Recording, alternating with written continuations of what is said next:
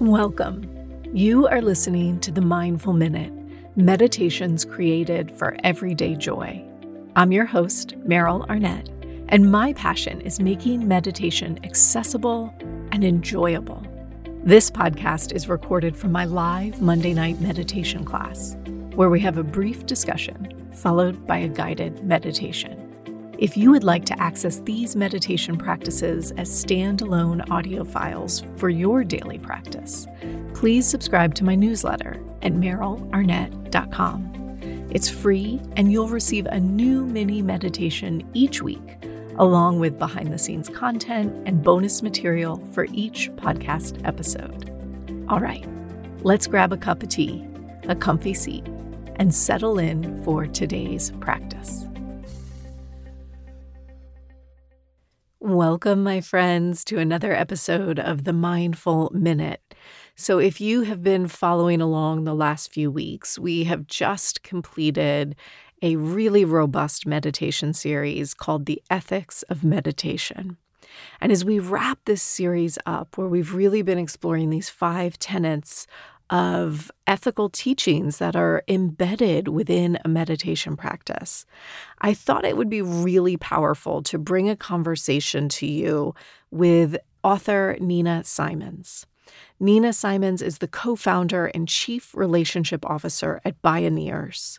Throughout her career spanning the nonprofit, social entrepreneurship, corporate, and philanthropic sectors. Nina has worked with thousands of diverse women across discipline, race, class, age, and orientation to create conditions of mutual learning, trust, and leadership development. Nina authored a book, Nature, Culture, and the Sacred A Woman Listens for Leadership, which I found to be a profound read. She just recently released the second edition of this book, which includes discussion guides and embodied practices, because this book, after winning a Gold Nautilus Award in the categories of women, intersectionality, and social justice, was being used in classrooms, in circles, in organizations as ways to foster mindfulness, leadership, and engaged growth. In this conversation, Nina and I talk about so many things. It was such a fun conversation. Specifically, we focused on talking about what it means to bring the archetypal feminine into our leadership, not just masculine versus feminine in terms of gender orientation, but this deeper archetypal meaning. What does that look like? What does it mean? We talk about the intertwining of our sacred practices and our social activism. We talk about generational trauma and the overlapping crises of our time, Indigenous issues, racial equality, gender balance, and the environment. We talk about a documentary that changed Nina's life in the course of her work called The Burning Times. You'll find a link to that documentary in the show notes. So, without further ado, let's jump into this conversation. I think you'll find it uplifting, hopeful, and I hope really, really inspiring to do a little bit of research, maybe pick up Nina's book, and let's see where we grow together. All right, Nina Simons, welcome to the Mindful Minute. Thank you for taking some time today.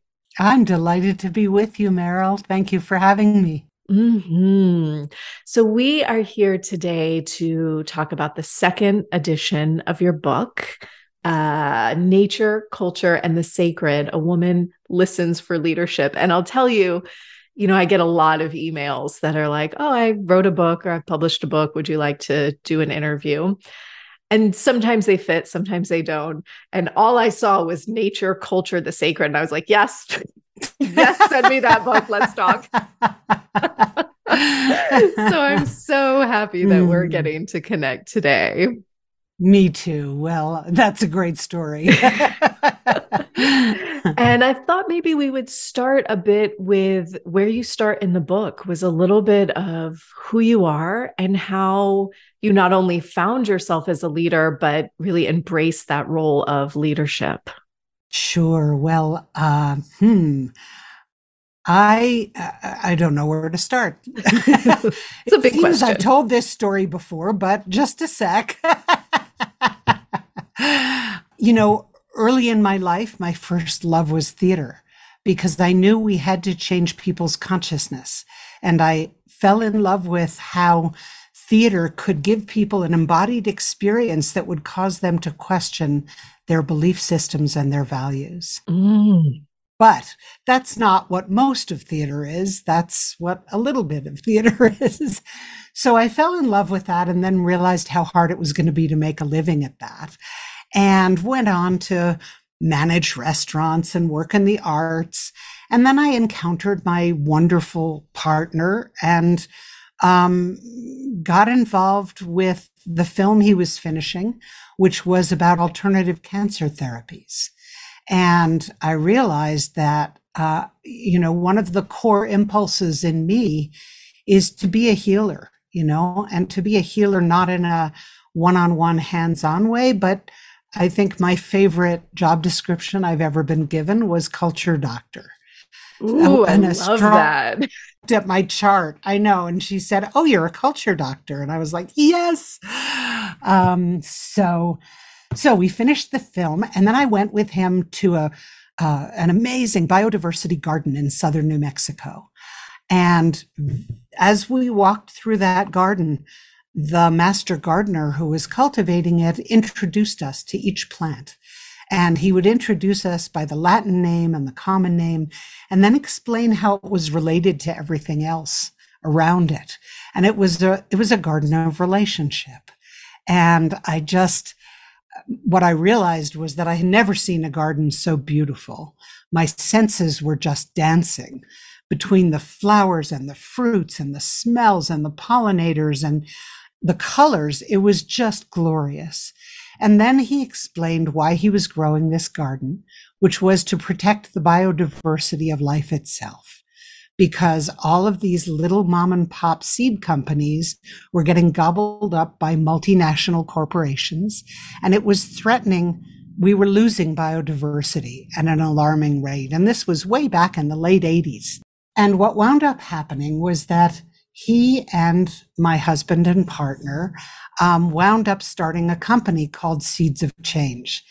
And I went to work. When I walked out of that garden, I felt like the spirit of the natural world tapped me on the shoulder and said, You're working for me now. And I had no idea how to respond to that call. I didn't think I had any skills for it. I had no idea. But the call was undeniable. And so I went to work for this startup uh, social entrepreneurial company. And I learned a ton and I loved it. And it felt like some of the most sacred work I've ever done. And my husband is a journalist as well as a filmmaker. And he was researching and finding all these amazing people who had solutions to many of our most pressing social and environmental challenges. And he was finding out about them, but to his chagrin, he realized no one had ever heard of them. And when he was bemoaning that fact to a friend in a hot tub, the friend said, Why don't you have a conference? And Kenny said, Well, I've never been to a conference. It sounds boring. Why would I do that? and, and the friend said, Here's a grant. Go have a conference. And Kenny came to me because of my theater background and said, Will you help me invent a conference? And so we did. And that was the beginning of our organization, which is called Bioneers. And together we have shepherded and co evolved Bioneers over the years. And since then, part of what happened for me was really three or four quick awakenings. I had an awakening about how my gender was influencing my life. And I had thought after college that I was stepping out into the world with a level playing field. And it took me some time to recognize how not true that was, you know? And so um, I saw a film which all listeners can access online called The Burning Times. And it tells the amazing story of mm, 300 years of European history that had correlatives all over the world, where somewhere between 50,000 and millions of women were systematically persecuted and tortured and burned for the supposed crime of being witches. And when I saw that, I I was flabbergasted. I knew that that story was still alive in me. It was the first time that a whole bunch of fears that I had made sense to me. And I wondered, why wasn't I taught this in school? This is a huge event in human history. And then I wondered how much of it is true. And I went to work researching. And what I found was that many of our human systems of civilization were flipped from the purview of the feminine and women to the purview and the power of men during that time. Our medical system, our land system, our economic system, a lot of things.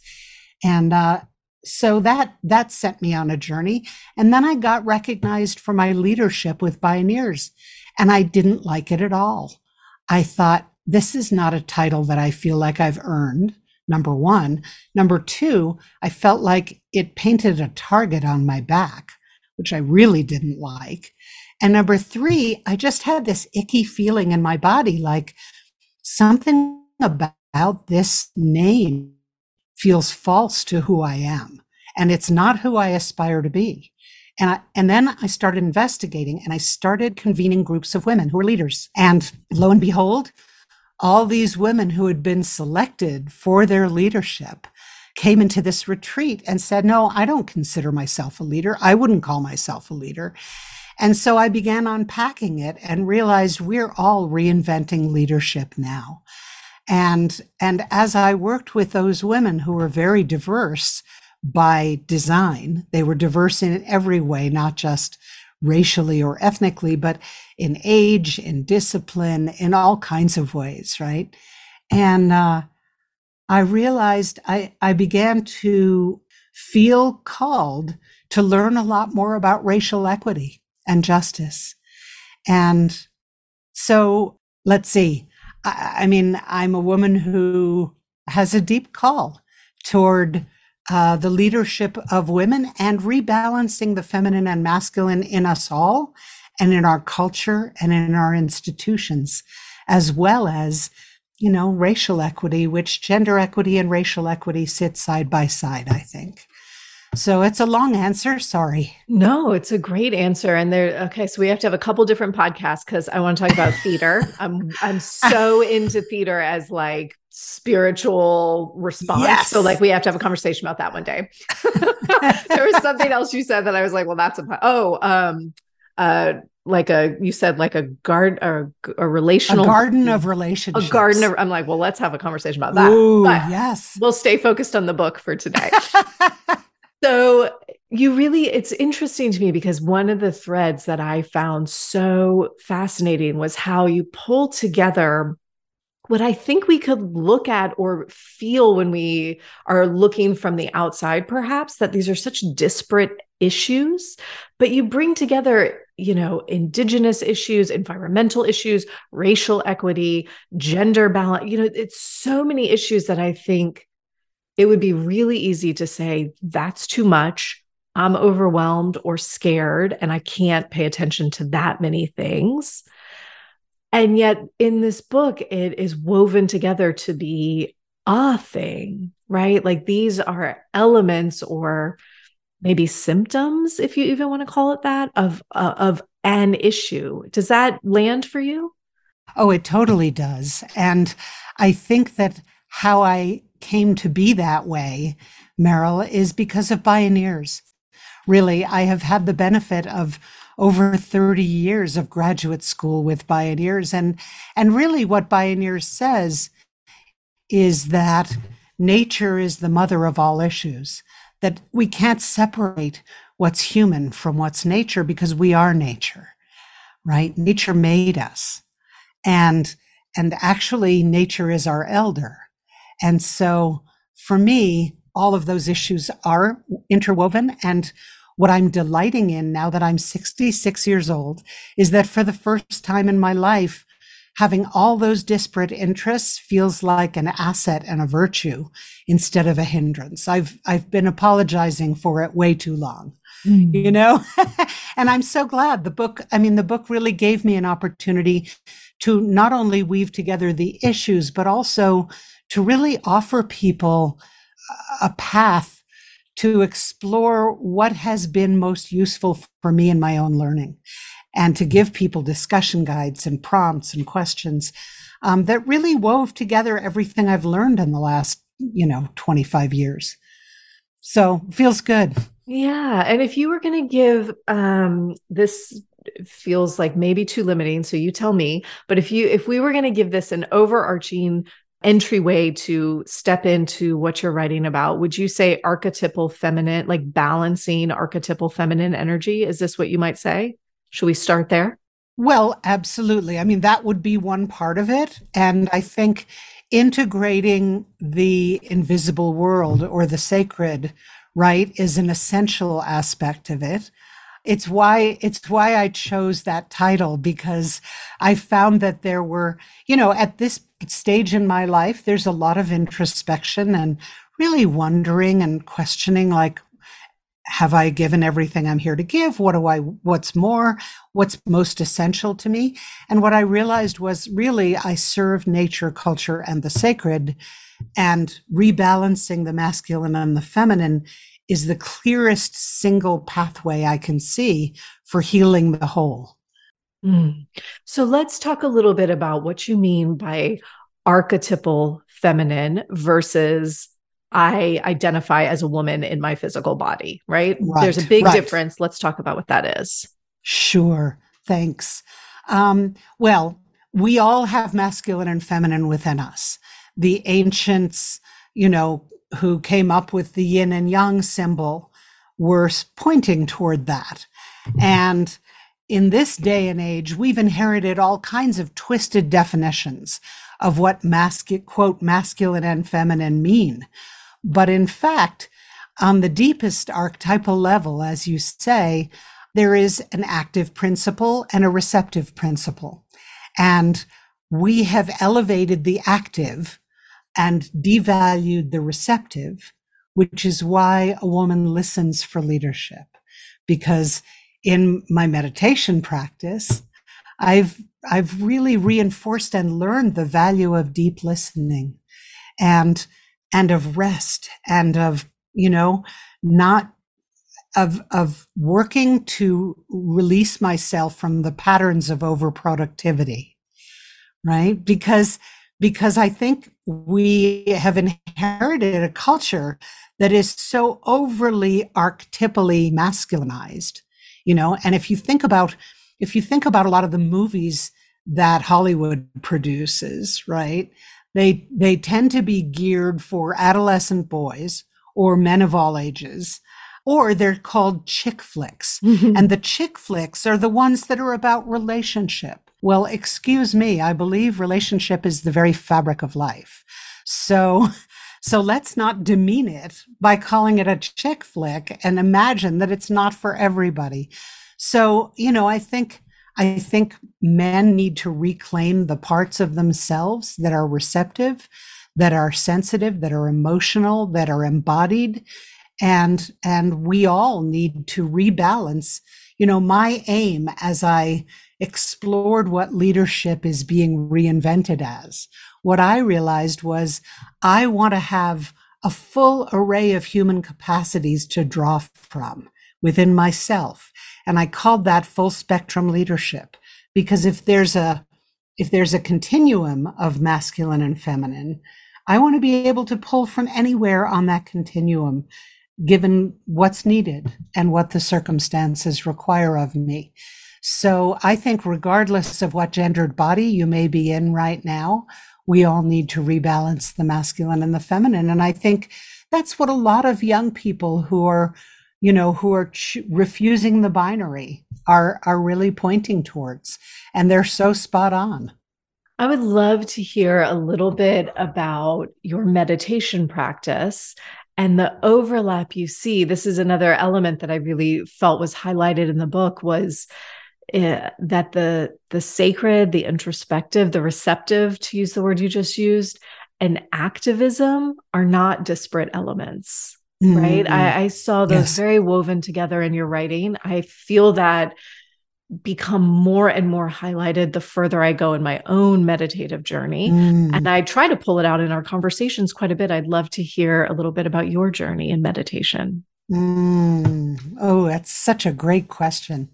Well, I think that we're, oh, we're in a moment where sacred activism is exactly what's called for, right? And the fact that we have split them apart, that false separation, has been hindering our effectiveness for a long time.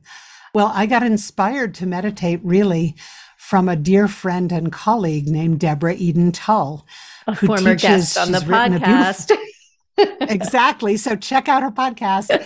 She's written several beautiful books, but um, she coined the phrase relational mindfulness. And when I heard her say, meditation is the subtlest form of self love, a huge light bulb went off over my head. And I thought, oh, I want that. I want to experience that. And so, you know, I have had the gift of her teaching, which of course is beautiful. And what I find is that we humans are in a situation now that is actually existentially pretty dire, you know? It's a it's a time of so much loss and hardship. It's a time where we have systems running out of control and you know the dying dinosaur of patriarchy is doing a lot of damage on its way out. And so I believe that activism that isn't informed by that quiet, still place within us and all of our guides and support in the invisible world and the natural world. You know, we all have different versions of how we relate to the sacred. But what I find is in my sitting practice, I get insight from all around me. And sometimes it's through something my body understands. Sometimes it's from imagining and, and convening with my guides. Sometimes it's from asking a question and sitting and listening um, for an answer, however long it may take. And if our activism and our leadership, I mean, I think we're all called to be leaders. And I think we have as many forms of leadership as there are humans alive on the planet at this time. And um, you know, I think that the old definition was very self limiting. And parenting is one of the most powerful, beautiful forms of leadership I can imagine, as is teaching and healing and, you know, so many things and arts. Um, so, so I just think, you know, there's a piece in the book that I love that's a conversation with Terry Tempest Williams. Mm. And one of the things she says to me in it is that she loves, whenever she encounters an apparent binary or contradiction, she finds ways for it to dance with each other. And I was like, oh, yeah, this binary thing, it's not only about the masculine and the feminine, it's also about the sacred and activism. How can they actually meet in a place that, you know, right now we have a terrible syndrome of activists sort of shooting across the circle, getting in their own way so much, rebelling against authority to the extent that they're not functional. And our movements are actually self sabotaging. And for me, one of my favorite visions is that our movements find the ways to find common cause. And that's going to happen through listening to each other, deep listening, and being willing to slow down enough to build relationship, you know? And part of that rebalancing of the yin and yang is slowing down enough to tend to the relationships. So that's a long way of responding. Yeah. Yeah, it, that was that was such a good response and you said so much in there that I don't want to lose any of the threads. um, the thing that's really jumping out at me is I often think about meditative practice as a practice of learning to get comfortable with paradox because it feels like so much of so much of what feels like clear black and white suddenly becomes very gray once we come inside and we actually start to listen.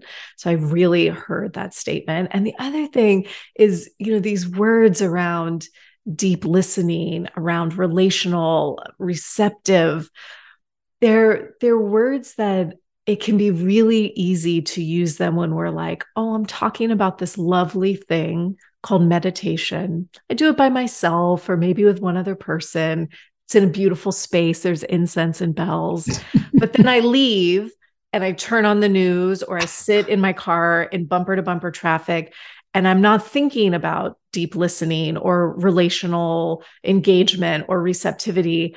And the idea in our practice and in your book is can we bring these elements into what we perceive as you call it leadership i would think about just like our work life right mm-hmm. like i'm mm-hmm. i'm no longer a mom i'm working so i have right. to be different right? right right well and it's so interesting you say that because i realized early on that one of my aims in my life that felt like a a soul purpose was i wanted to be as congruent as i knew how that I wanted to be the same in every situation. Mm. I wanted to be reliably all me, right? And not have to move masks. And and the other thing I love about what you were saying about paradox is I believe I'm I'm having this sort of romance with hardship right now. it's kind of weird. Love that phrase. but but, you know, I think one of the things, one of my mentors is Joanna Macy.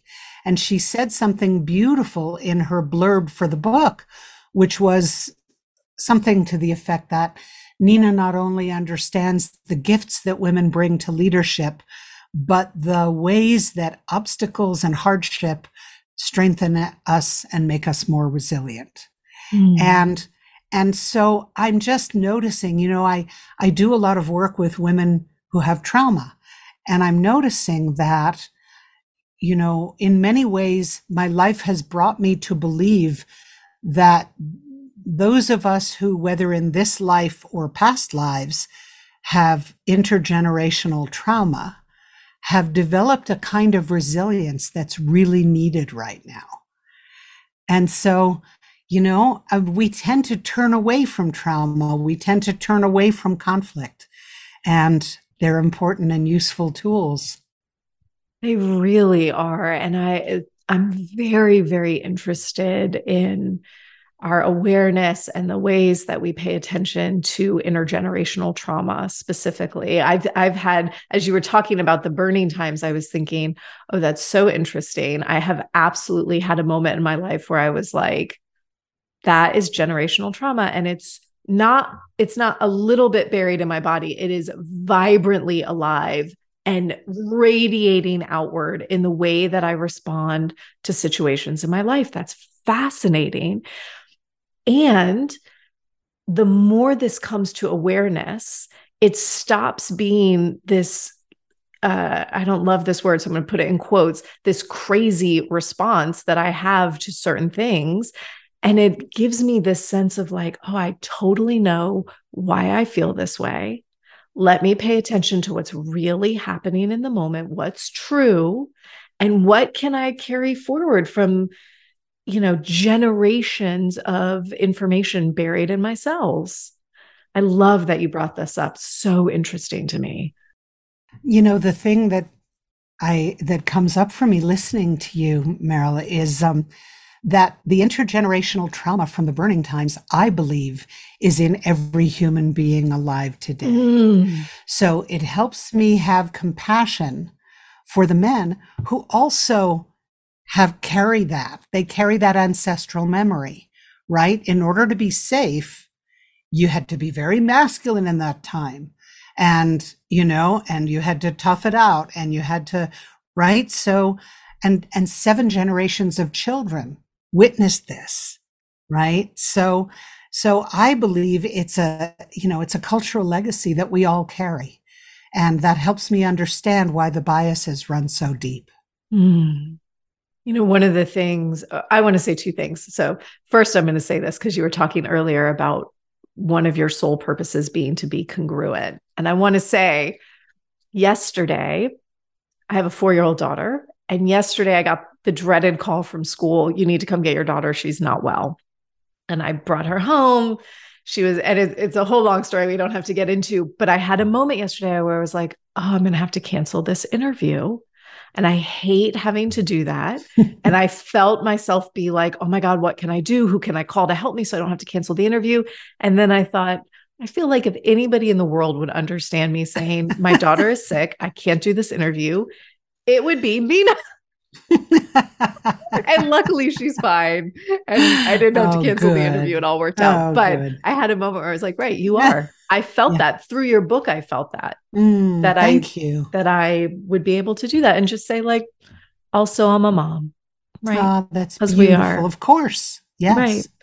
Yeah. So the other thing I wanted to say is as we were talking about before we started recording, this interview is airing right at the end of a series that feels really important to me, which is about the ethical teachings that are sort of imbued in traditional meditation. Mm-hmm. And as I set the series up, I was explaining that these teachings, which in different words, but same concepts show up in tantric meditation, in Buddhism, and all of the sort of ancient lineages, and traditionally are always taught first. Before you do any seated practice, before you do any movement, you are going to learn these ethical teachings. And yet, here in the West, I didn't learn the ethical teachings until I was in not my first, but my second level of teacher training. And it's interesting because I felt very much like, well, the ethical teachings are implicit, right? It's in, it's just, it's there. You'll find it on your own if you're meditating. And what I'm realizing is maybe, but we need to be naming them and bringing them to the forefront. And as I was reading your book, I was feeling that same energy of you're naming nature, culture, the sacred. We know we know we could sort of sense the implicit value, but we need to be naming it and pulling it forward into the forefront. I wonder how you see maybe any overlap there. Oh, I love that. You know, what I find is that I think we all need to name what has the deepest value now. And what I keep finding from my work with Indigenous mentors is that I learn from them how to be a human being. And that's not something that anyone in our culture teaches us. And it sounds to me like that's what you're pointing to, you mm. know? I mean, my lineage is Jewish and I love, I don't have a religious practice or affiliation with it, but but culturally I feel deeply, deeply aligned with it. And, you know, the the core premise of Tikkun Olam is that you leave the world a better place for having lived in it. And I love that. I mean, that feels like the most ethical principle. Of course, wouldn't we all want to do that? But, but I, so I think, I think you're absolutely right. And I want to take your course because oh, well, I haven't learned them. That's so funny. I'm Jewish also. I love that uh-huh. little connection. How beautiful. Uh-huh. Um, yeah, and I I think that's so interesting. I love the reminder that we're learning how to be human beings. Yeah. And you're right. You're yeah. absolutely right. You know, I mean, I think the sort of cliche phrases we're human doings. It's cliche for a reason. That feels resonant. Yeah, right? of course. To make the shift, to make the shift yeah. to being is what you're pointing to. Well, and one of my earliest uh, luminous moments with Bioneers was hearing a native elder um, from a pueblo near to Santa Fe who um, whose people went through some of the most egregious um, violence in in colonization, and we were having a panel about the 500 year anniversary of Columbus setting foot on these shores. And he said, and he was a governor of that pueblo, and he said, he said, 500 years ago, you came and we welcomed you with open arms. If you came again today, we would do the same. And he was absolutely centered, clear, and full of integrity. And I thought, oh my gosh, I have so much to learn from these people. Wow. You know, so yeah. Mm-hmm. Yeah, how to be human beings. You, in the second edition of the book, you added discussion guides, some prompts for reflection, which I love because I think it's giving us the opportunity to read. I like that the book is comprised a bit of your story. It brings in other stories, other voices as well. It brings in teachings, but it with the with the reflection guides, it's giving us the opportunity to see how does that relate to what I'm thinking, what I'm feeling, how I'm moving through the world. You're inviting us to embody some of these teachings. Yes. Yes. And to listen and to listen for our own inner guidance because I can't know what's right for anyone else. But these are prompts that we developed over years of having women's retreats. And I thought, you know, why not, why not offer as many tools as I know how? And there are embodied practices as well so that you know people can do them either on their own or in circles with other women. And you yeah. said this a bit earlier in the conversation but let's highlight it. You're not just talking about women who want to be CEOs of their own company. Who are you talking to? Well you know one of my favorite reviews came from a man who said i love this book it's helping me understand my daughters and my wife better. Mm. And and so this book is for anyone, you know.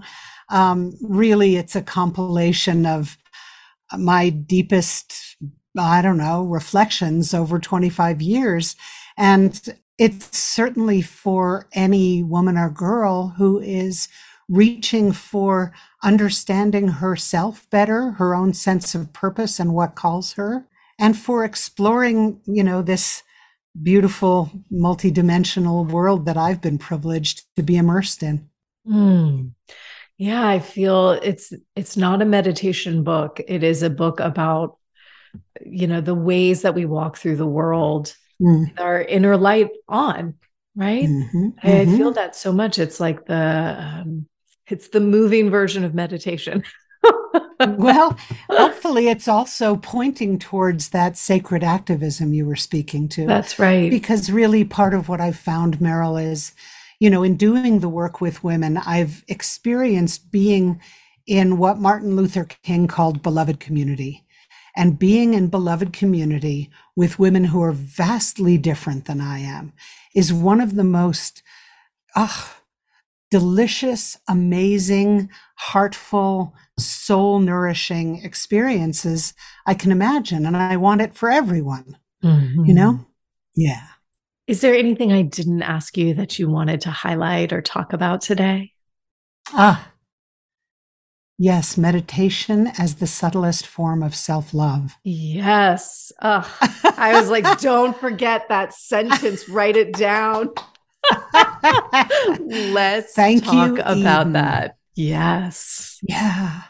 You know, I I think that I always um, resisted meditation before I met Eden because I thought it was all about being rigorous and accountable and rules and right and like sharp definition. And I have a tendency to rebel against a lot of that. Mm-hmm. And once I met Eden and understood that my meditation practice could be about accepting everything that happens and all of me, and just in the course of doing that, you know, not making myself wrong for having other thoughts, just letting them drift by and and in the course of doing that, what I found is that there's a there's a benefit that I can experience in my body. Meryl, I'm sure you maybe you have something similar. It feels to me like there's a sacred still pool in my inner being that gets fed by my sitting practice every morning. And when I do that, no matter how kerfuffled I get out there in the world with, you know, accidents and road rage and politics and, you know, uh, the crises all around us, Mm. that still pool is always there. And, and I can feel it. And I can, it only takes a minute, a second for me to check, touch in with it. And that feels like it gives me so much ballast and this beautiful kind of, I don't know, balance that, uh, and a, um, a wellspring that Mhm. Mhm. I don't want to live without, you know? I love how you worded that. And it's so funny. Right before I jumped on with you, I was working with a private client of mine uh, who has a lovely meditation practice. And he said to me after telling me 20 minutes of how beautiful and interesting and expansive and amazing this last week of practice has been, he says, But how do I get there? Like, how do I get to like this? He's like, I don't think I'm there. And we had this whole conversation around like, well, you can't, you just can't make yourself, you can't will yourself there. You, you are there. And the minute you let yourself be there, you will be, right? We just have to Oh, right here in the middle of everything that's going on. We had this whole, you know, you talk in a circle. We had a whole circle of like, you can't make it happen. You just have to be where you are. I love that you said it so beautifully. I wish you'd been in my call earlier. well, this is such a treat, Meryl. Thank you. Nina, is my pleasure. Thank you so much. Tell listeners where they can find more about you, your work, the book. Where should we look? Sure. Well, I am childless by choice, but my child really is a magnificent organization called Bioneers.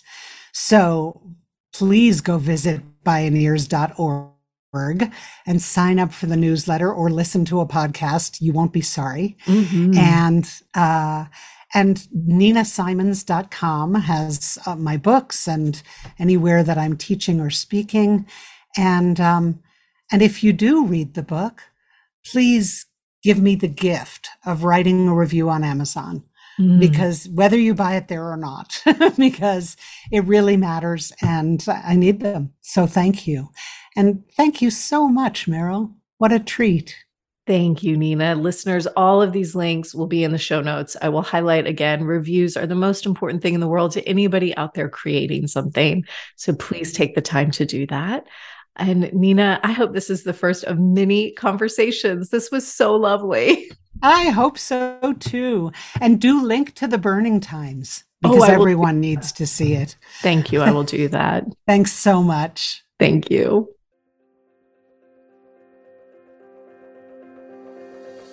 Thanks for listening to the Mindful Minute. If you enjoyed today's episode, please consider sharing it with a friend or leaving me a review wherever you get your podcasts. This helps others to find the show, and let's face it, we could definitely use more meditators in this world. The Mindful Minute is recorded on Muskogee land and produced with the support of Madeline Day Production Management and Brianna Nielsen Virtual Assistants. To join my live classes, ask questions, or learn more about my teacher trainings, please visit merylarnett.com. Thanks again for listening. I'll see you guys next week.